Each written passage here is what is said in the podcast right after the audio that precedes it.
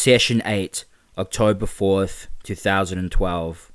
Okay, so last session I told you about the first time that James successfully invoked what we called the power of the darkest soul. Today, we're going to move forward in my story a little bit. But for starters, I'm going to skim over the events of the several weeks that followed the point where we left off. So basically, we all ended up diving headfirst into a world of dark magic and ritualistic power, though none of us seemed to be able to wield it like James was able to. Man, he was unstoppable. Each time he invoked a power, it lasted a little longer and seemed to grow a little stronger. Also, I grew closer and closer to Heather during this particular period. We spent as much time as we possibly could together, both at school and at home. She would come over to study most weeknights, which really meant making out on the couch in the attic room. I would walk her home, make out some more, then when we reached her house, regretfully say goodnight at the door. Sometimes I would come in for a hot chocolate. Her parents were nice, and more importantly, they seemed to have taken quite a shine to me. I guess there's not much else to say, so I'll get on with it. What changed all of our lives forever went down the night of October 31st, 2000, Halloween. We caught wind of a party at Brandon Stevens' house, though that in itself wasn't much of an accomplishment. Everybody knew about his big Halloween blowout. Hell, even the lunch lady probably knew about it. Kegs, drugs, and girls dressed as nothing wearing next to nothing despite the season. His parents were away for the weekend, and even though his kid sister would be there, she wouldn't be a problem. She would be confined to a bedroom.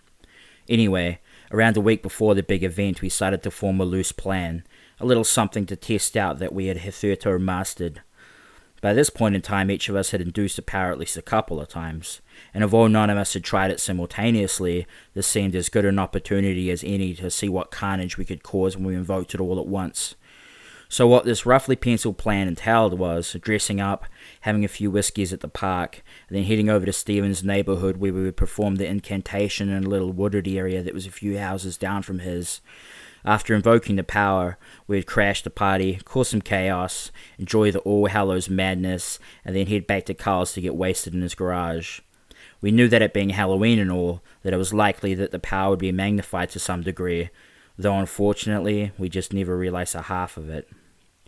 The night of All Hallows Eve was cold but clear. The October sky was dotted with countless stars, which twinkled and burnt bright above Alberton.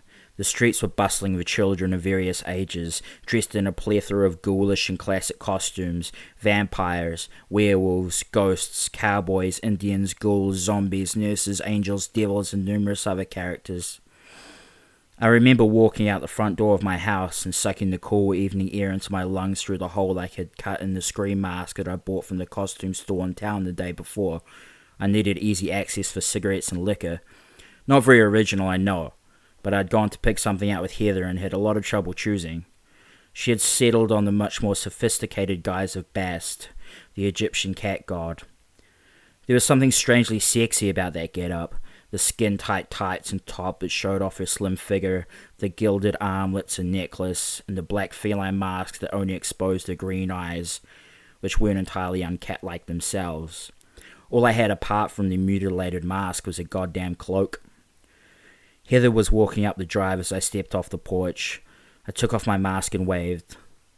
The faux gold jewelry glimmered in the light of the jack lanterns. I stepped into her arms, and as she lifted the mask from her face, kissed her on the mouth. She tasted like candy and cigarettes. We walked hand in hand down the tree lined streets, sidestepping vivacious children high on sugar and smiling to ourselves beneath the cover of our respective masks. There's something simply electrical in the air on this night of all nights. I still believe this, and I also still believe that it's not just caused from the energy radiating from people. Yeah, maybe that's a part of it, but it's definitely something deeper, something that transcends space and time. I may sound just like another loony lying on a shrink's couch and spouting a ton of inane bullshit, but believe me, buddy, when I say that I hold somewhat significant jurisdiction on the subject, I mean it. There's power in ritual, whether we intend there to be or not, and humans have been carving vegetables into heads and leaving food out for ghosts for centuries now. Did you know that the Irish would carve jack o' lanterns out of turnips? This predates the old pumpkin head version by quite a few years. And giving candy to kids in ghoulish get ups when they ask trick or treat? That stems from leaving food out for the spirits so they wouldn't fuck with us. hence the trick part. Anyway, I'm sure you don't want a fucking history lesson, so I'll make my point. Halloween is one hell of a special night. We met up with James and Carl at the park. The ageless Count Dracula and Jason, the retard with a hockey mask from everybody's favourite summer camp. James made a damn good Dracula, and well, how hard is it to play a convincing Jason? We slapped high fives and the fun began. Several drinks later, we were in full swing of our pre party celebration. Both Hero and I had taken off our masks and were making out between whiskey sips and cigarette puffs. James was extremely excitable and kept repeating, This is fucking it, guys! This is fucking it! Whether anybody was listening or not. And Carl was lumbering through the trees, swinging his full bloodied fake machete and slaying imaginary half naked girls. Alright, alright, we better roll out to the party. We don't want to miss all the fun, do we? James said, taking a swig of whiskey straight from the diminishing bottle. Heather climbed off my lap from where we had sat on the fallen tree trunk and slid her mask down onto her face. We're ready, boss, she purred. Carl, you big plonker! Stop fucking around and get over here! We could hear the cacophony from Brandon's party from where we stood in the small wooded area down the street. Primitive shouts and harpy like shrieks pierced the evening like throwing daggers, and the pulsing bass of some techno song punched out of oversized speakers and made the ground tremble slightly.